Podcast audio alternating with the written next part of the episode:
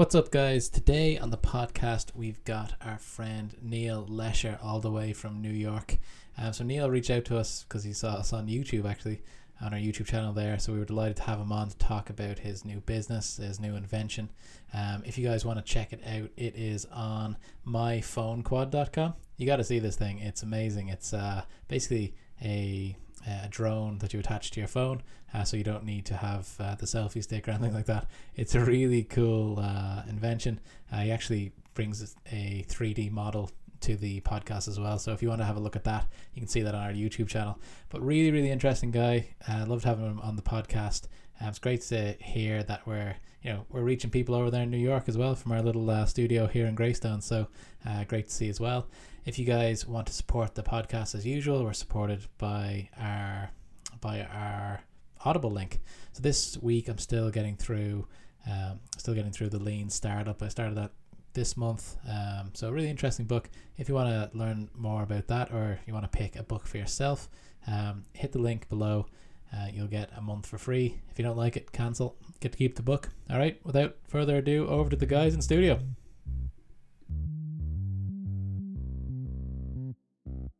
Welcome to the Shark Pod, the podcast that explores business and lifestyle design in Ireland and beyond. And now, live from Greystone Studios, here are your hosts, Luke Curry and Mark Baker.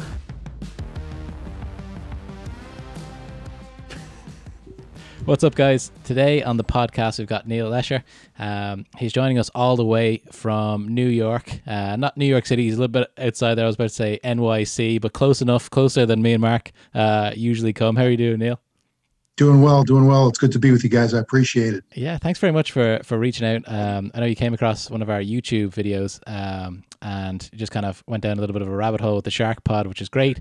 Um, sometimes when we are when we're thinking thinking about the um, when we're thinking about This the- meeting is being recorded. Sorry, I said turn on the recording for YouTube there. And when we're thinking about the podcast, we forget that it's not just the people in our little our little town here in Ireland that are going to be listening to this. Um, so this is kind of uh, coming full circle for us to kind of meet somebody who, who came into our, our world from the Shark uh, Shark Pod uh, effort that we're putting out there. So it's really cool. Um, so you're very welcome. Um, so Neil is the the owner founder um, of the uh, phone quad product. Uh, Leshtronics Corp uh, is the company. Um, so we're going to be talking a little bit about the the product as well as maybe uh, the kind of entrepreneurial story behind uh, Neil and how he got here. We're also going to pick his brain, maybe um, like I said on on uh, America and all doing business there and all that type of stuff. Um, hey, Neil, if you if you have been listening to a few of our uh, podcasts, you'll know that a lot of the a lot of Irish guys who uh, we do the fast, uh, you know, the lightning round for questions. A lot of the Irish guys that we talk to, when they say where where would you do business, or you know, if you could do business anywhere, where would it be? I mean, what do you think, Mark? Maybe ninety percent say that it's uh, say it's America. Yeah, yeah. I think just the market is so big, and we've been watching American television all our lives, Neil. So um, we're uh, we get to to see the American dream on TV at least. Yeah. So so uh, Neil, is it when you're when you're growing up? Is is the entrepreneurship stuff? Is that kind of in everybody's um, everybody's family, or is that kind of something that's taught, something that's brought up? Uh, It seems like it's a, a big part of the culture there, uh, in comparison to Ireland, for example. You know, I, I do believe it is a big part of the culture, especially when you are, you know, born and raised in and around New York City your entire life. Yeah. The pace is incredibly fast. Uh, you know, you're you're brought up with this concept of, uh, you know, Wall Street and Main Street, um, and you have to kind of pick the path. So, you know, when you're in school, and you know, for me, I was in public school my entire life, and I had a great experience, great group of friends, and I'm in touch with a lot of people that I've grown up with. Um, and it's been very interesting to see and track the path of of, of everybody that I, I grew up with, and you know, I had a lot of friends who grew up in family businesses, Okay. right? And some of those family businesses are still around, whether they're manufacturing, distribution, some form of technology, um, service businesses, uh, things of that nature. So, you know, it, it could be in your DNA. Um, and I definitely think that entrepreneurship is not for the faint of heart. Uh, it's a battle. Um, you know, I'm sure you guys have heard and read of the uh, the the, the uh, challenges of Sisyphus. Uh, you know, the book where the the guy's pushing up uh, you know a boulder uphill all day long, and you know that's what he's been uh, punished to do. but you know, I think folks that are come from an entrepreneurial background, they are already aware of that challenge. You know, maybe they were surrounded by it by their parents or relatives, or you know, influenced by teachers that said, listen, you know, you have a specific personality you should go in this direction, or kids that were really great in math or science, um, and, and kind of take those passions and run with it and see what happens, whether you excel in school, you don't excel in school. You know, sometimes I say to myself, if it wasn't for street smarts, I don't know if I'd have any smarts. Um, you know, and I look at the world and my atmosphere as my school as opposed to true uh, scholastics, you know, and, and although I took, uh, you know, uh, an in-depth dive into into scholastics, I think more of my education and my street smarts come from my parents uh, and my background and my grandparents and the struggle that they had when they came, you know, to the United States uh, as Holocaust survivors from oh, Eastern wow. Europe. So, you know, I have all different kinds of stories of struggle um, and what education means to a lot of people and what education doesn't mean to a lot of people. So, you know, I uh, I am I'm a purebred entrepreneur. Uh, you know, I've worked for a lot of uh, large global asset management firms for the past 20 years on the you know on the data feed side, real time technology, um, supporting and providing um, you know network infrastructure to investment bankers, traders, and research analysts.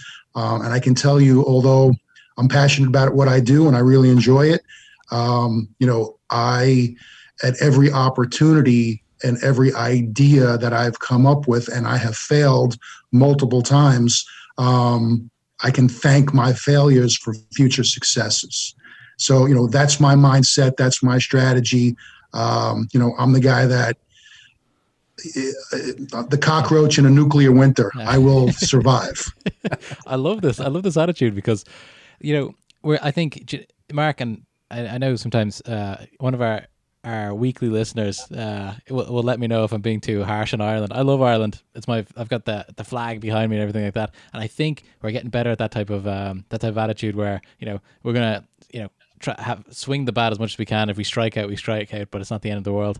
And I think because we've never been like this. Is the this is the first time that we've been a um, a, a kind of an immigrant country where people came, are coming to Ireland for opportunity. Before we went, well, you know, we went to New York for uh, for opportunity generally, uh, but now people are coming in here, and I see uh, those people with that kind of immigrant mentality, starting stuff, trying to kind of hustle and all that, uh, all that type of stuff, and I think it's rubbing off on people as well. We're talking to, you know, a lot of maybe younger people than us on the uh, podcast as well, and there's so many people out there trying to, you know, you know, start something like you said, following their passion, all that type of stuff, which is fabulous. Um, so it, let's let's talk about the the product that you're that you're running right now, uh, and kind of dig into that, and then we can kind of take it from there. The the kind of tagline that I that I kind of stuck with me is it's uh, like a, a selfie stick without the stick. So it's basically a, uh, a, a kind of drone for your phone uh, there's all these little catchphrases already, which I really like. um, so, where did the where did the idea come from uh, to launch this? And maybe, if you wouldn't mind, kind of explaining for the people who haven't come across it yet, uh, what's it all about? Sure. So, you know, basically, uh, a little background, though. You know, yeah. before we actually just jump into the product itself. It. Um, I, I mean, I was one of those kids that came holiday time and we we got some toys I wasn't the kid that really played with the toys. I, I actually had to take them apart. Right. Okay. That was my passion. It's a, I think the end, the thinking of an engineer without really kind of being an engineer. And I think all kids have that. A lot of kids have that kind of curiosity is why do, why do the lights work? Why do the sounds work? How does this move? Um, you know, and I am a kid of the 70s and I grew up in the 70s and the 80s. Uh, and, and, we got toys and they were nowhere near advanced as technology is today where things are less physical and more digital and everything is online. Um, and, and kids are losing their ability to you know use a pen or a pencil right? And, and yeah. all we're doing is typing. So you know to kind of backtrack a little bit i would you know get a toy and i would take it apart. And i would need to understand the engineering of it. And i was always addicted to things that fly. Any type of what I call elliptical application or any type of a, a helicopter, radio controlled, you know, planes and helicopters and things of that nature. Um, 1982, 83, around there, uh, I remember holiday season, my brother got a toy car, toy plastic race car, and I had a radio controlled helicopter. And I actually uh, I melted a hole in the roof of his race car and I installed the rotor and motor and blades from my helicopter, and I kind of made his car hover off the ground oh, for about 15 minutes. And that kind of is what put me into this mode of, you know, I need to create, I need to build things, I want to, you know, uh, bring the awe factor to other people and not just that but prove to myself that i have the you know ability to break something and put it back together using interchangeable parts and circuitry and circuit boards and you know as i got older learned the concepts of you know power distribution um, from a power source to things that consume that power right? Yeah. So you know speeding up to you know the phone quad uh, about a year and a half ago my dad developed arthritis. He's 83 years old. Okay. And he has he has an iphone um, and one of his favorite things to do is he likes to FaceTime with my kids. You know, my parents live uh, uh, in, in Florida, um, and we're in New York. And so my dad picks up his phone, and his hands are shaking, and they're kind of out of shape. And you know, he, he's frustrated with he can't really handle his phone any longer. So you know, I'm staring at him, trying to figure out how I can help him. And he's taking his phone and he's kind of leaning it up against a pile of books, and he's dialing the number with his knuckle um, and, and he just he's getting frustrated. And I'm thinking to myself, there's hundreds of millions of people globally who are you know suffering from the same type of issue, whether it's arthritis, uh, Parkinson's disease, um, neurological issues that just inhibit you from handling everyday items. So you know, I kind of took my passion for UAV, you know, unmanned aerial vehicle drone technology. I'm thinking to myself, you know, how can I cross that, you know, that technology, UAV drone technology, with a smartphone or a smart device um, or tablets, uh, you know, the iPad and, and, things of that nature. And so I literally took pen to paper um, and I, I started, you know, drawing what I was envisioning um, and I started to draw a hovering smartphone case. It's a case that actually allows you to lock your iPhone or your Samsung Android phone uh, into it and basically open up the flaps and it's at full power and you can let go of it and now you actually have a hovering smartphone so you have hands-free communication using your smart device um, and you know, I kind of took that to the next level because I was so, you know, excited about it and felt, you know, these intense feelings of okay, now I just created this theoretical platform. I need the physical aspect of it, and so I hooked up with graphic designers and engineers. Um, you know, uh, I'm obviously on the technology side of of investment banking, but you know, those relationships link you to so many other sectors within technology and graphic design and and you know hard tech um, and, and, things of that nature. So what's really cool is I'd like to show you the the 3D oh printed God. model that I have of Phone Quad. So it's basically this is cool. an iPhone inside of Phone Quad. Oh my God, it's so way smaller than I thought it would be as well. It's really kind of neat. So yeah, so it's basically your iPhone or your Android inside of a hovering smartphone case.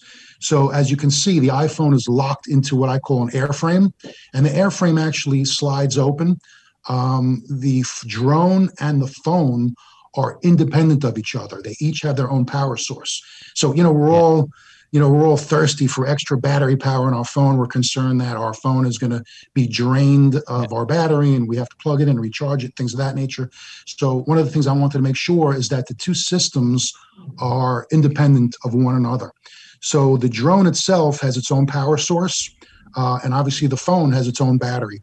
So what we've done also is we started writing some proprietary software because we were thinking, okay, so the phone is going to be hovering and I can walk away 10 feet, but how am I going to control it? right? What, how am I going to use voice commands and things of that nature? Yeah. So we're writing software to use our AirPods, so you can use Bluetooth um, for voice commands.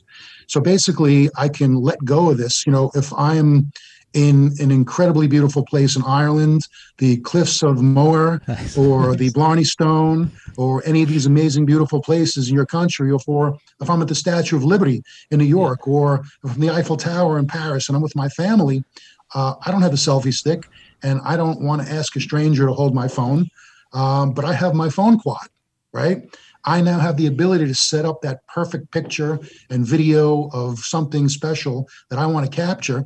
And, I can tell you a frustrating thing that we've all experienced is, you know, when you want to take a family picture, you're not in the picture. Yeah. Absolutely. Somebody's got to hold Yeah. that phone. Somebody's got to hold the camera. No longer the issue. And when you're using a selfie stick, you know, your arm is extended, your arm is tired. The selfie sticks a lot of times is in that photograph itself.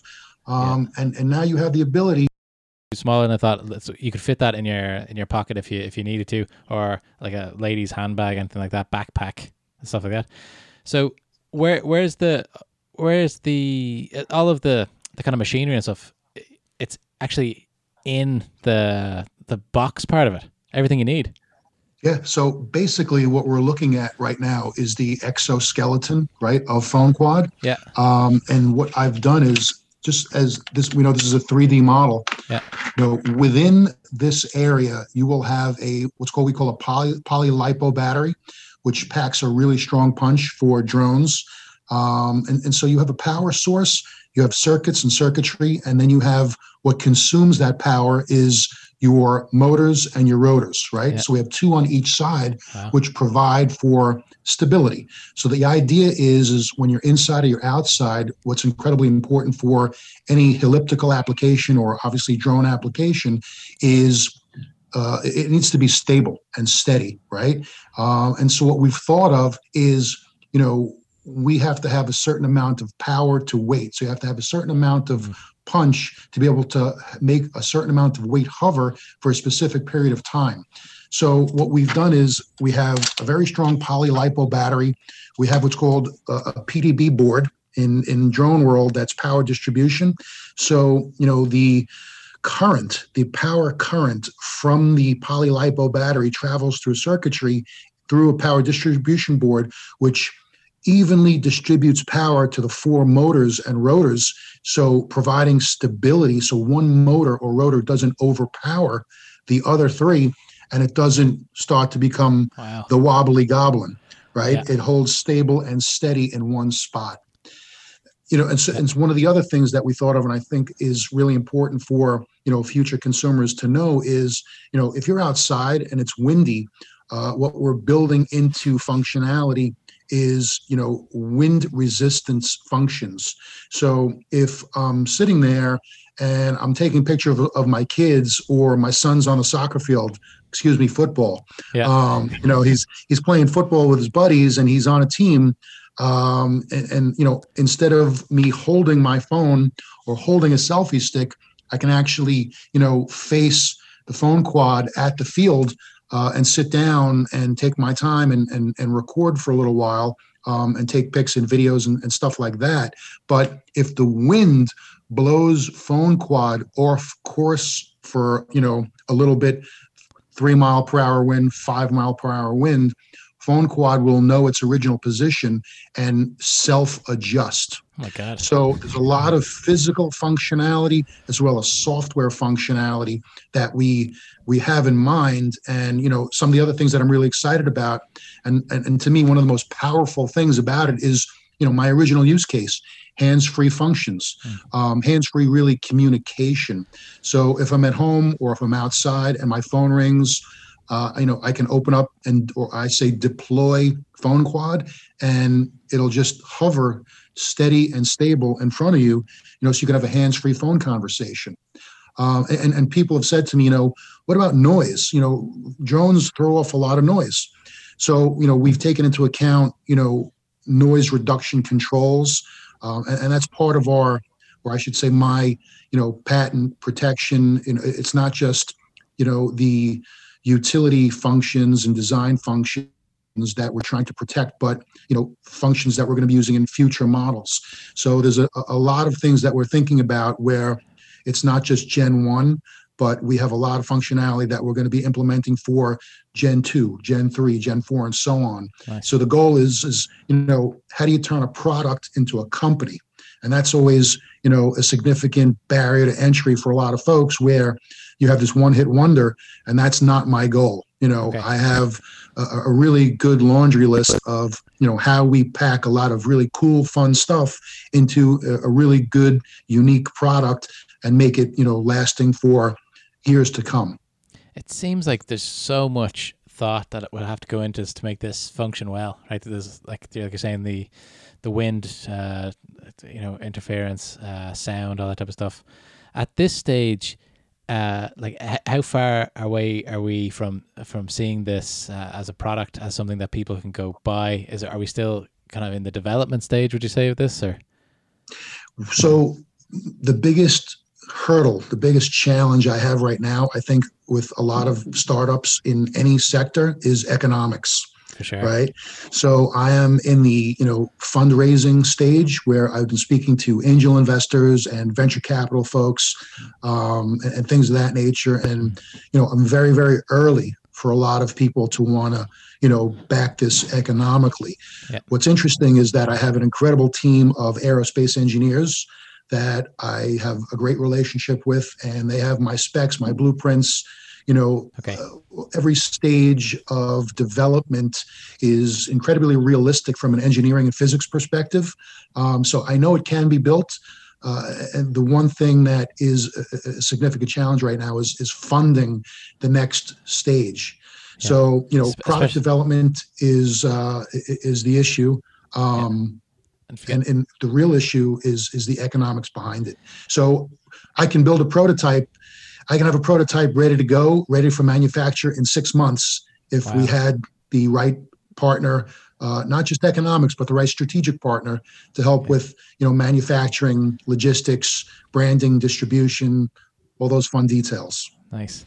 And it what's what's the climate like right now with the COVID stuff? It, is that kind of holding people back from getting funding around New York?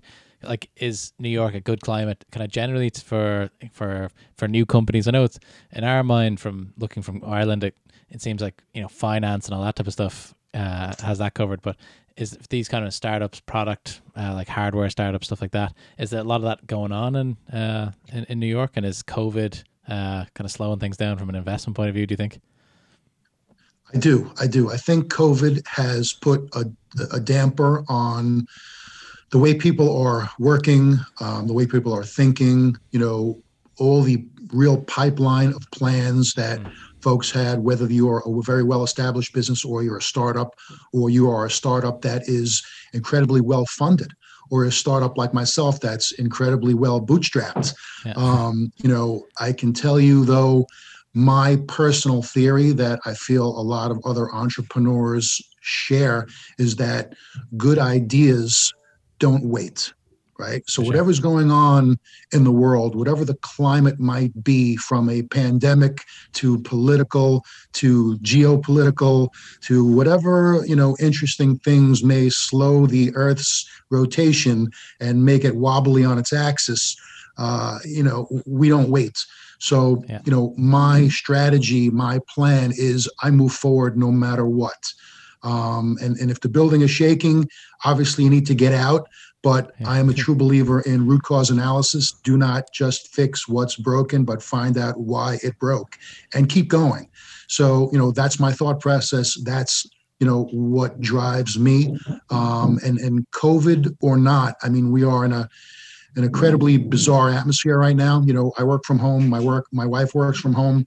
My kids are, you know, it's a hybrid scenario with with my kids. My son is 15. He's in 10th grade. My my daughter is 12 and she's in seventh grade. Um, and they're online all day, every day, and and you know, e-learning, and we are e-working. Um, and I am uh, e-networking.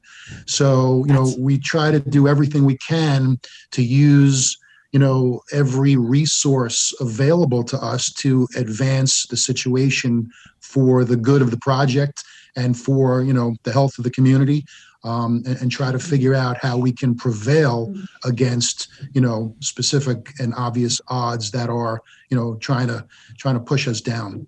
I think Neil, I think you really nailed something there. The e networking, it is it is difficult. It's not it's not the same thing. Um, you know, seeing people on screen versus getting things done. Otherwise, I notice that in my own work, um, because I'm kind of, uh, you know, on a, a one man team in in my office. Um, like getting things done used to be a lot easier when I can go over to people in the office and kind of ask for a favor, one of my friends and stuff like that. Now it's kind of go through all the processes of everything. Everything's a little bit more, you know, process oriented. It's not the same as kind of just going over and asking someone face to face, or if there's some sort of dispute or something, you can just go over and sort it out. Everything is very process driven now. Um, so the e networking is is uh, is an interesting thing, and I think stuff like this, stuff like podcast, stuff like uh, LinkedIn is great, but it's not going to be the the same thing as if we were, uh, you know, in Times Square in Times Square there with you uh, having a chat. Oh, yeah. You know, it's going to be a bit different.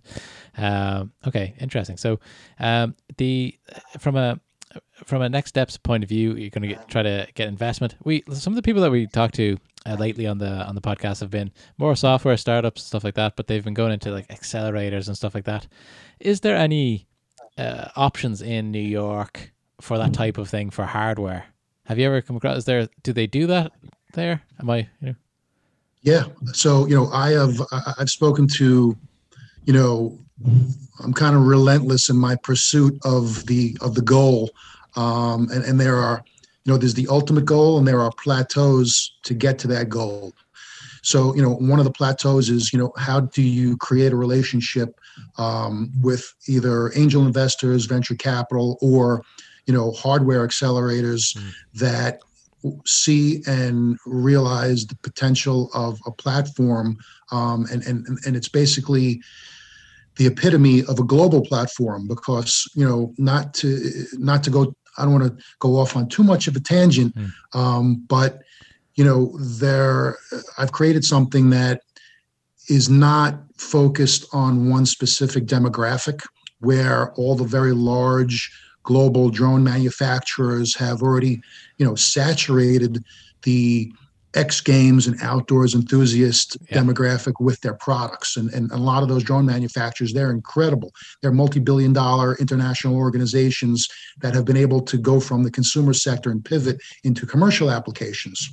So, what I think they've missed and the niche that I'm in is I'm not selling into the X Games and outdoors enthusiast demographic. I'm selling into the global smartphone user community, yeah. which, as we know, is an incredibly healthy massive global sector of electronics, consumer electronics. Um, but to kind of get back to hardware accelerators, you know, I've spoken to HAX uh, and SOSV, um, Hardware Club, uh, and a lot of the very big uh, organizations that are out there that believe in um, you know the intersection of hardware and software and why it's incredibly important to you know support these type of platforms because we're really changing the world uh, and, and that's the only way to make a significant difference on a global basis is to do something that makes sense for everyone.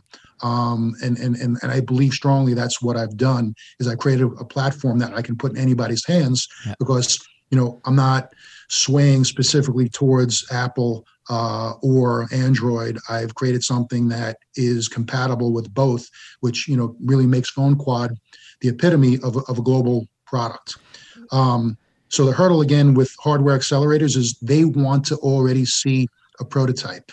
Okay. And that is my my hurdle is if I had a prototype, I think I would be, you know, at least a mile or two ahead yeah. of where I am. It's kind of chicken. You know, I don't say 50 miles or 100 miles, but uh, I would be in the next phase of prototyping, um, product development, and getting that much closer to manufacturing. So again, you know, the the accelerators want to see some type of working prototype. It's not they're not looking for perfection. They're not looking for something that's ready to rock, but something where they can put their hands on it, they can dissect it, they can look at the internal workings and the you know the the power and the circuits and circuitry and you know physics and engineering and, and all that fun stuff and say you know we can take this from this point forward and it'll make sense for us to put our you know our love and our support and our economics behind it Yeah. and all of our resources um, and, and get it out to the masses as quickly as possible in the most efficient and economic way to make a successful platform and a, and a company that's got real growth potential. I really like the comparison you made with the kind of X Games type of uh, drone kind of market that the, what they've been really focused on. I've got a question for Mark Baker out there in Great or in, uh, in I've been very very quiet. Sorry, I'm taking it all in, Neil. What's the when's the first time you saw drones?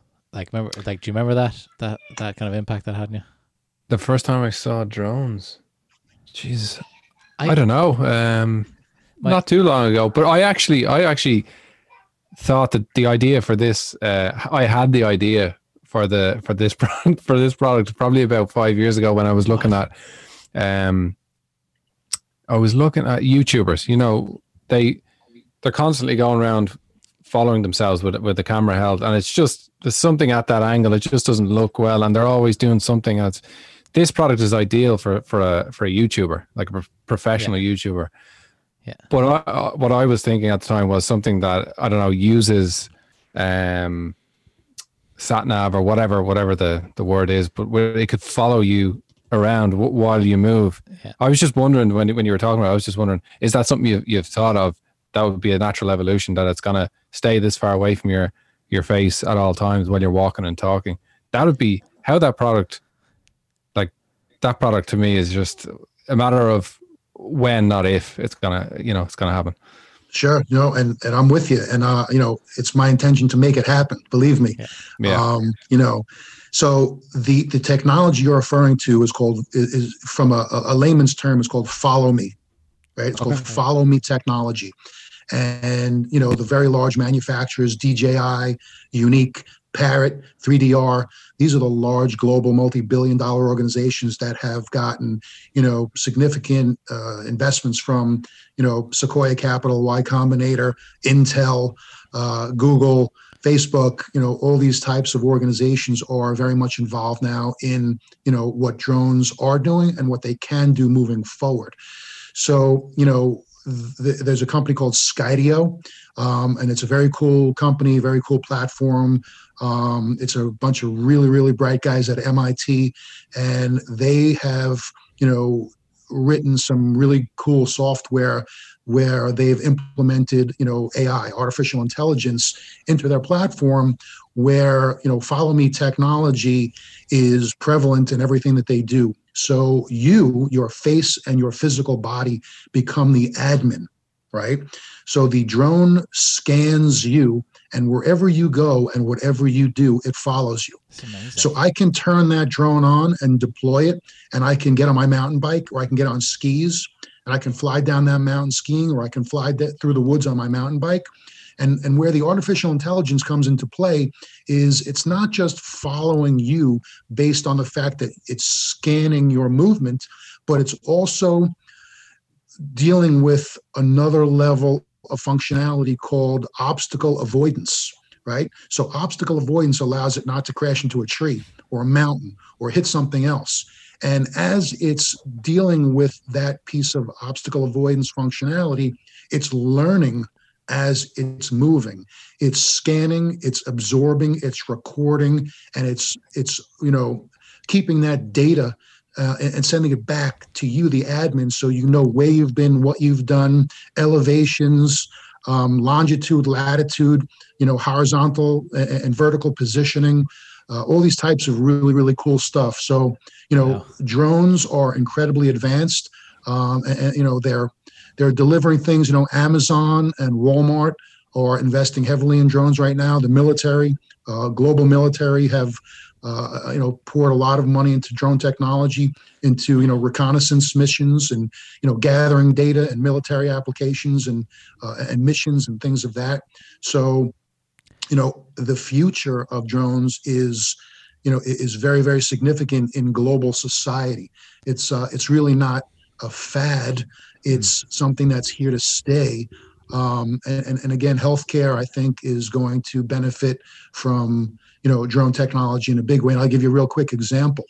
Um, let's just say there's an elderly gentleman walking down the street and he has chest pains. You know his his pacemaker is going to send a signal to his his smartphone and his smartphone is going to send the signal to a drone ambulance that is perched on top of a building right that is going to be able to hover down pick him up and take him to a hospital as opposed to i live in new york city uh, and we have nothing but love and respect for our first responders, our, our police and our firefighters and our ambulance drivers and doctors and nurses.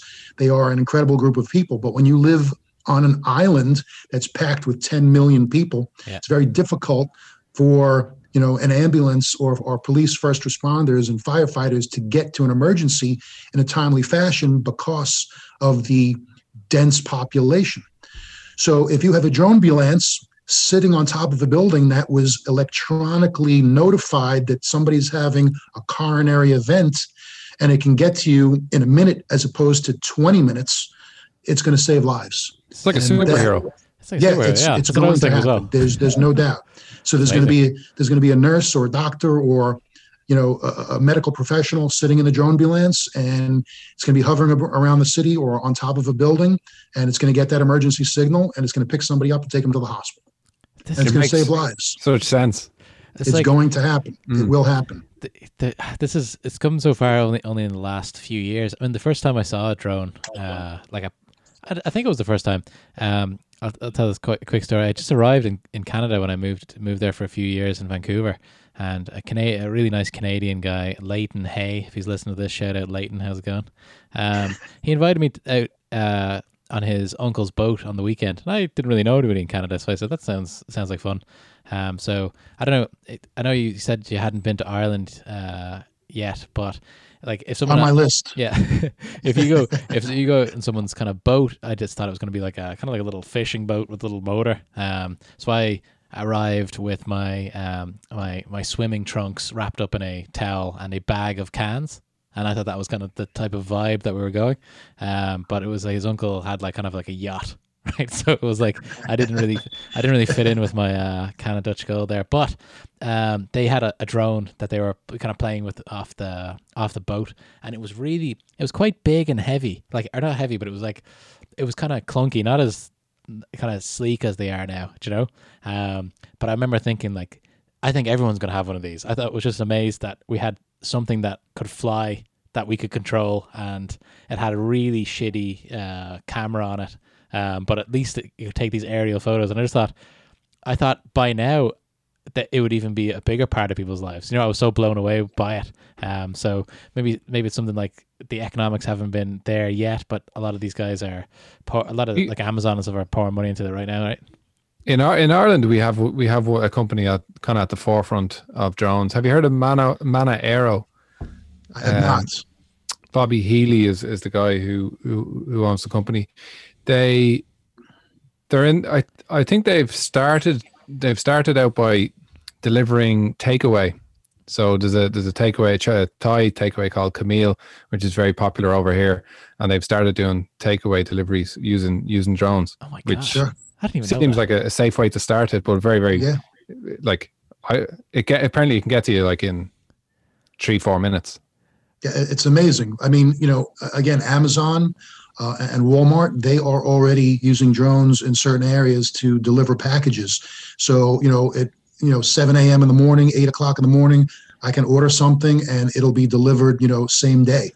Uh, and, and that is one of the goals of you know big e-commerce organization is is how do we service our customers uh, and so they're just incredibly loyal to us. And I think drones is one of the ways where you can deliver product in the most efficient, cost uh, you know cost effective way um, to really please a customer. You know, and if we've all listened to uh, to Jeff Bezos, and, and he says, you know, you have to be customer focused. You have to be customer obsessive. Is is the term that he uses. Um, and, and drones actually allow you to be customer obsessive um, and not only that, when somebody walks out of the front door of their home and they see an Amazon or a Walmart drone delivering the package that they, you know, purchased 24 hours prior, there's an awe factor that is pretty difficult to get over. So you're going to want to use that service. You're going to want to use that company, and you're going to want to use, you know, a, a, a type of medium that allows you to get that gratification that you're looking for instantly. Because when you buy something, you're looking for some gratification. Yeah. Um, and, and, and that's really what it does. It delivers temporary happiness in the quickest way possible. And there's there's less human contact involved with drones as well. which is kind of Exactly. And kinda so, on you know, we're living in this Yes. very interesting time of, of COVID. Uh, and if there's less human contact, uh, I, I think people are more apt to accept that technology. Okay. You know, you know, I, I know that you've you've seen some of the, the podcasts in the past there, Neil. Uh, I, I think it's around this time that we we get into our uh, our rapid fire questions, lightning round. I don't know what, what, what the equivalent would be in stateside, uh, but Mark kind of has this kind of like a little tradition that we have a little uh, quick uh, quick fire round. I don't know. It doesn't have to be quick answers, but it just kind of opens things up, and we get to know the, the real Neil here. Absolutely. Okay. What do you think, I'm, Mark? I'm, New York, I'm, I'm New York City. Don't forget. Yeah, New York City. we'll be over there. You know, actually, it's, it's me and my wife went there on our honeymoon. Loved it. Like the energy, New York. That was so good. I was hoping Yeah. to go back, Nothing like but it. It's uh, incredible. We spent Christmas in New York uh, a couple of years ago with the kids. Oh, yeah.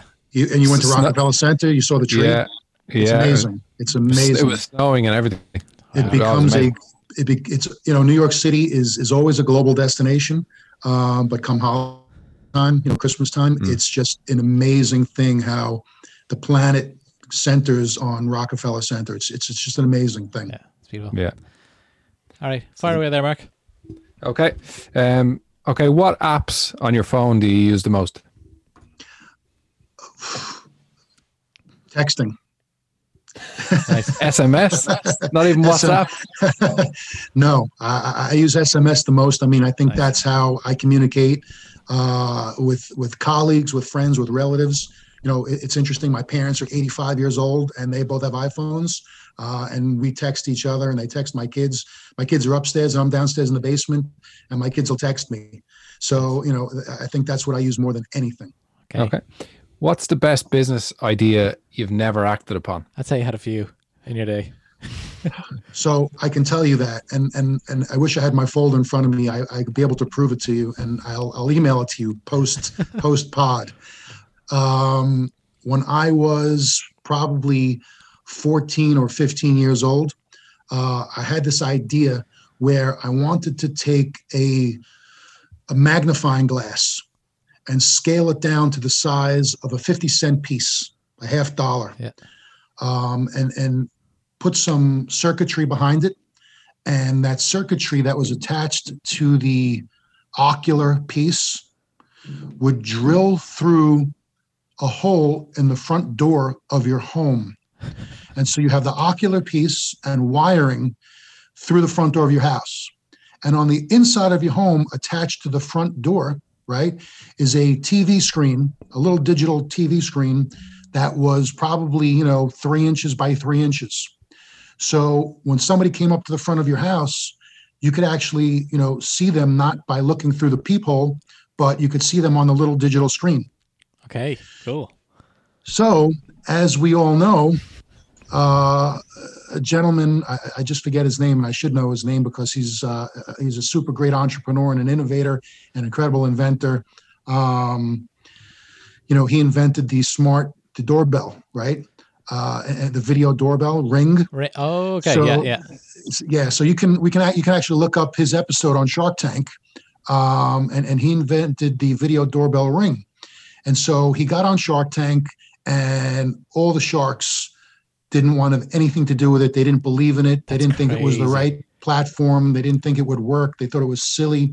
You know, anybody could walk up to it and break it, uh, uh, you know, vandalize it, do anything you want with it. And he left Shark Tank with no deal. Um, I believe he was asking for about seven hundred fifty thousand dollars for ten or fifteen percent equity in the organization, and he walked out with nothing. Uh, about you know six months later, a representative of Richard Branson, Sir Richard Branson, reached out to Jamie. His name is Jamie. I forget his last Siminoff, name. is it? Thank you, Jamie Siminoff. So Richard Branson reached out to Jamie Siminoff, offered him a deal. They became partners. Sometime after that, they sold the entire company to Amazon for a billion dollars. God's sake. Yeah. And Jamie Siminoff walked away with $300 million. Wow. Wow. And I was going to say That was your money, Neil. that. Was, that I'm don't. I'm yeah. trying. I try not to think about it because I could cry. Yeah, You know, it's it's Wow. one of the very few things that makes me lose sleep. yeah. Uh, although I really don't sleep too much anyway, but uh, that really makes me stay up all night. Okay. So yeah, so that was probably 1984, 1985. Uh, I thought of the electronic video doorbell, which I drew uh, on a piece of paper and put it in a folder and forgot about it until 2019. Wow. Well, let's let's not let that happen again, Neil. Yeah. Let, let- let Never. this one kind of go through the, the fingers there. Yeah. Okay, next one, which kind of follows on. What time do you get up in the morning, and what time do you go to sleep? You say you don't sleep much. So I, I, I so it's a problem for me. I actually uh, I'm somewhat of a night owl. So my kids are sleeping 10 o'clock at night. My wife's asleep 10 o'clock at night. That's when my creativity kind of kicks in. Um, and, and so from midnight till 3, 4 a.m., I'm up, I'm at my computer. I have, you know, uh, I do a lot of graphic design. I do a lot of, you know, I'm not Mark, the the the artist that you are by any means, and I give you tremendous credit because I've looked at your portfolio of really cool stuff. you very so much. uh, you know, I, I, I give you a lot of credit for all that detail and and passion that goes into that. Um, you know, so all the ideas that pop into my head, I, I keep a journal next to my bed and I write stuff down. Um, and and I will literally, I'll pass out at you know 4 a.m., 5 a.m., and then I'm up at you know 6:30, 7, and that is most of my week. So I really don't get a lot of sleep. Wow. I just, for whatever, we're all wired differently, Yeah. um, and that's just been the norm. I haven't Yeah. really slept eight, nine, ten hours, 20 years. I, I'm the same, Neil, just not on the same kind of s- scale, maybe. But when the kids go to bed, my kids go are younger; so they're six and eight, so they go to bed at Yeah. half seven, eight o'clock. Yeah. And then if I'm not kind of watching the telly with my wife, I'll I'll come into here this room and I'll I'll paint or I'll be working on something and something creative. Yeah. You kind of need that peace and quiet to focus, and so that that happens to be the nighttime for me since uh since the kids were born. So um, Yeah. that's when I get some of my best work done. Same Whereas way. Lu- Same Luke way. is tucked up in bed by I like to. half I, eight. No? I like to wind down. You know, I don't. I like to take it easy. I don't like. I I, I kind of have a, we have a rule in my house. No no admin after nine p.m. That's how I like. So anything like that's going to be. I was thinking out. of for October as an October challenge to do like a sleep challenge because I do Yeah. I do worry about the lack of sleep that I that I actively don't get. Um, So- maybe for October, um, you know, trying to get a certain amount of hours sleep. See, my problem is I wake up really early. So if I don't go to bed at a reasonable hour, it's it gets kind of squeezed. Like for Yeah. the other day, I slept for I slept until like seven thirty or something. That was the latest I'd slept. It was a lion for me, and I was I felt incredible. Uh, you know, I felt like great all day. Uh, but I, I wake up really really early, kind of toss and turn. So I got to try to get get it in. So you know, if my wife comes at me with some some paperwork or something after nine, I'm like, no thanks. It's it's, it's quiet time. I think my mom used to say that. I think I that because anyway, doesn't matter. Um, okay, so one more mark, and then we'll uh, we'll get this uh, get this going. Okay, no, uh, there's a couple more. We're, we're, if if you have the time, Neil, Sure, I do. Um, I do. Go. if you could do business anywhere anywhere in the world, where where would it be? I think I am incredibly lucky to have been uh, born and raised i- in the economic capital of the world. So, you know, there's a tremendous amount of influence that I am surrounded by, tremendous professionalism, industry, manufacturing, the economic hub of Wall Street, which I've been fortunate to work on, uh, uh, worked on, made great relations at some of the largest asset management firms on the planet. So, you know, I, I undoubtedly have no issue and would love to do business internationally, uh, you know, anywhere in the world. Um, and, and, you know, just knowing that there's so much out there, so much uncovered technology and untapped resources and an incredible, incredible amount of collaboration to still be had. Uh, but just to be blunt, Yeah. I'm a New York City guy. Yeah. it's just there's just me and Mark have talked about this so many times. You know, there's a couple of Irish companies that sell only to the US. So they build software. Their sales teams come in at one, two PM in the afternoon, uh, because of the time difference and they just they if if something works, like I said, in New York City, it's probably going to work in Kansas City. It's probably going to work in. If you can make it there, you can make it anywhere. So I didn't wanna- I didn't wanna step on, a uh, on fact. But, Frankie's, you know, uh, it- to be honest with you, you know, for years I've been reading that Ireland is a major technology hub. Yeah. That there's just this incredible boom of not just startups, but you know, companies and teams and and folks coming out of college, the university that have just uh, just this brilliance behind the platforms that they're creating and developing and you know from a software perspective and and, and cloud technology um, and SaaS level products. Uh, it, it's just amazing what's going on in, in Ireland. So I, I think, you know, it's it's an incredible hub to be a part of, and you know, the networking and things that can be done locally has, has got to be, you know, uh, exponentially greater than it's ever been. It's it's Yeah. something that we take for granted. I think, um, like in I work for HubSpot, which is a, like a software company out of Boston, um, but they uh, like LinkedIn, Google, Facebook, Airbnb are in like a one kilometer walking distance. So you can just you know if you wanted to move jobs, it's it's it's very fluid. You can go back to the jobs that you had. You know, it's very it's really nice ecosystem once you get in. Um, it's getting in that's the that the that's the hard part, but that's another story. Yeah. Uh, what do you think, Mark? Okay, here's one. How much money is enough money? You know, I don't think it's a question of enough. I think for me, you know, we have personal goals, we have professional goals. My ultimate goal is two words that I think are the two words that actually do keep me up and they don't allow me to sleep. And those two words are generational wealth.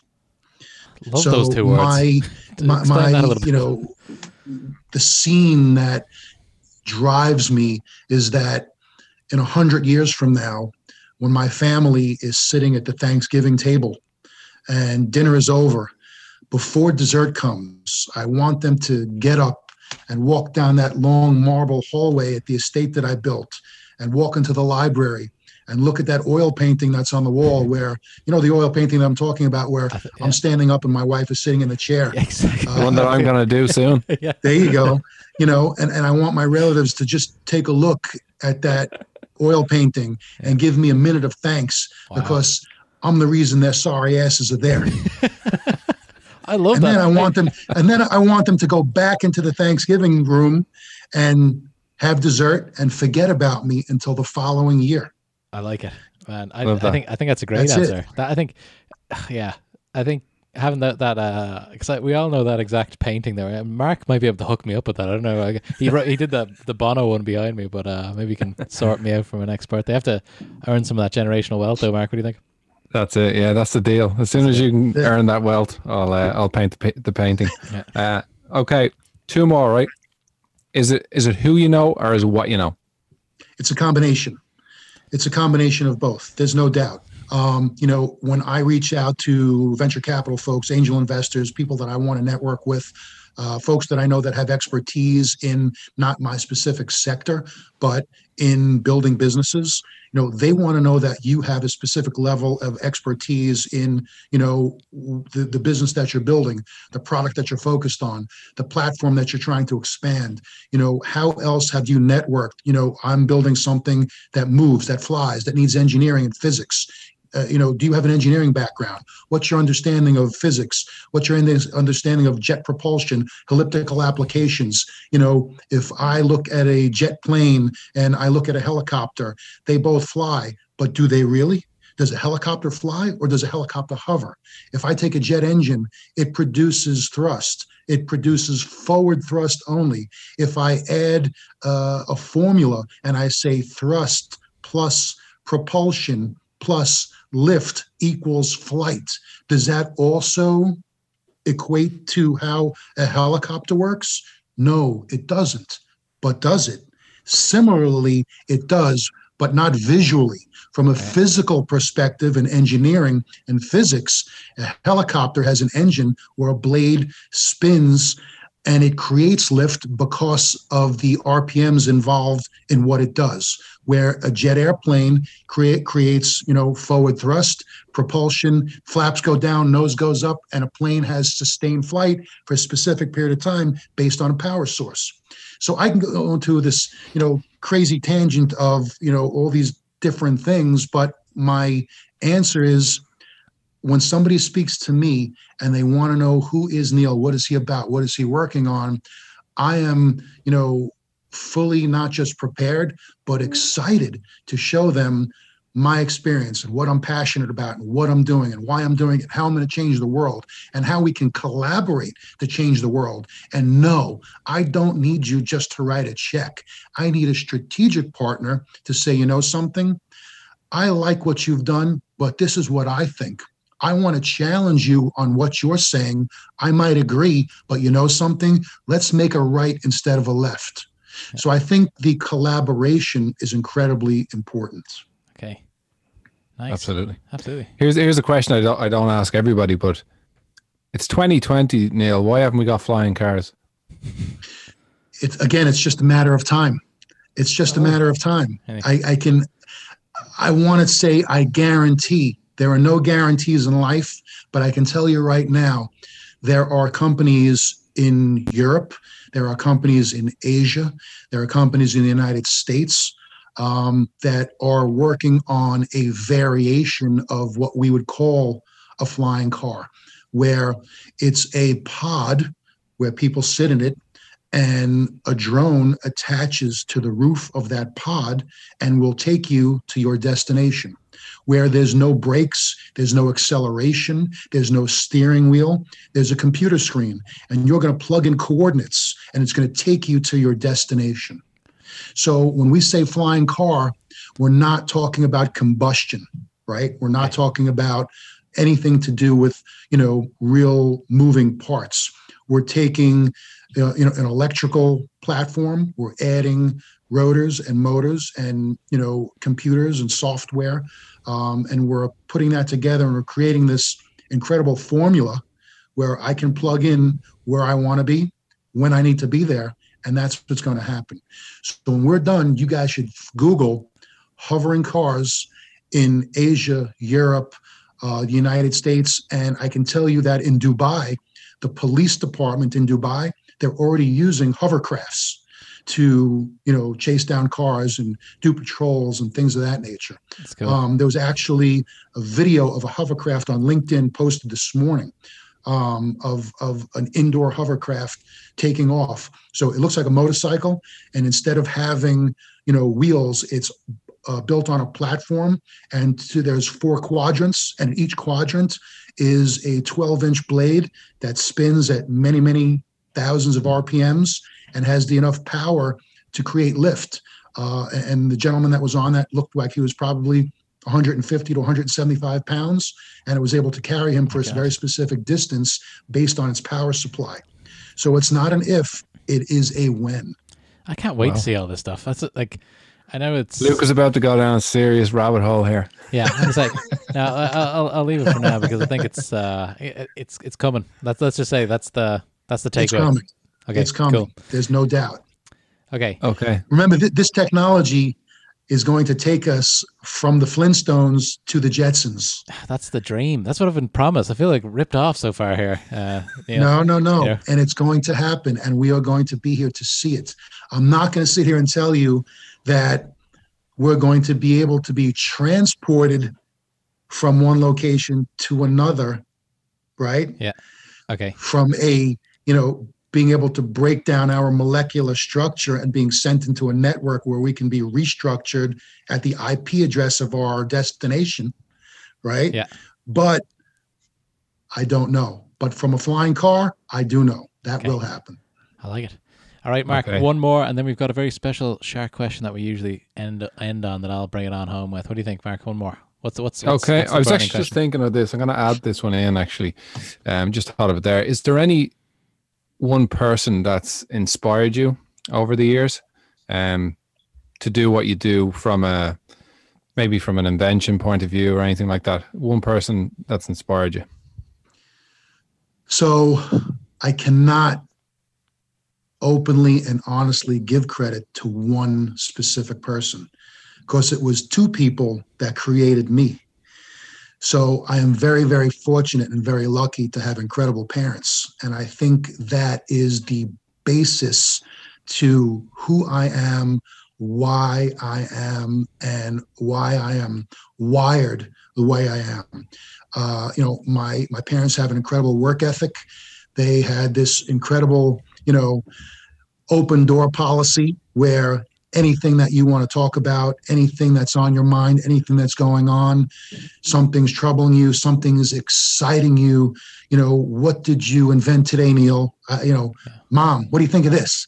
Dad, I got this crazy idea. It's not going to work, but what do you think about it? you know, nice. so that's what I grew up with. And that is what shaped me and formed me and why I have this incredible, intrepid, you know, path where you know i can step into the casino of life. I can step into you know the boxing ring of life um, and not be afraid to fall not be afraid to run through the fire.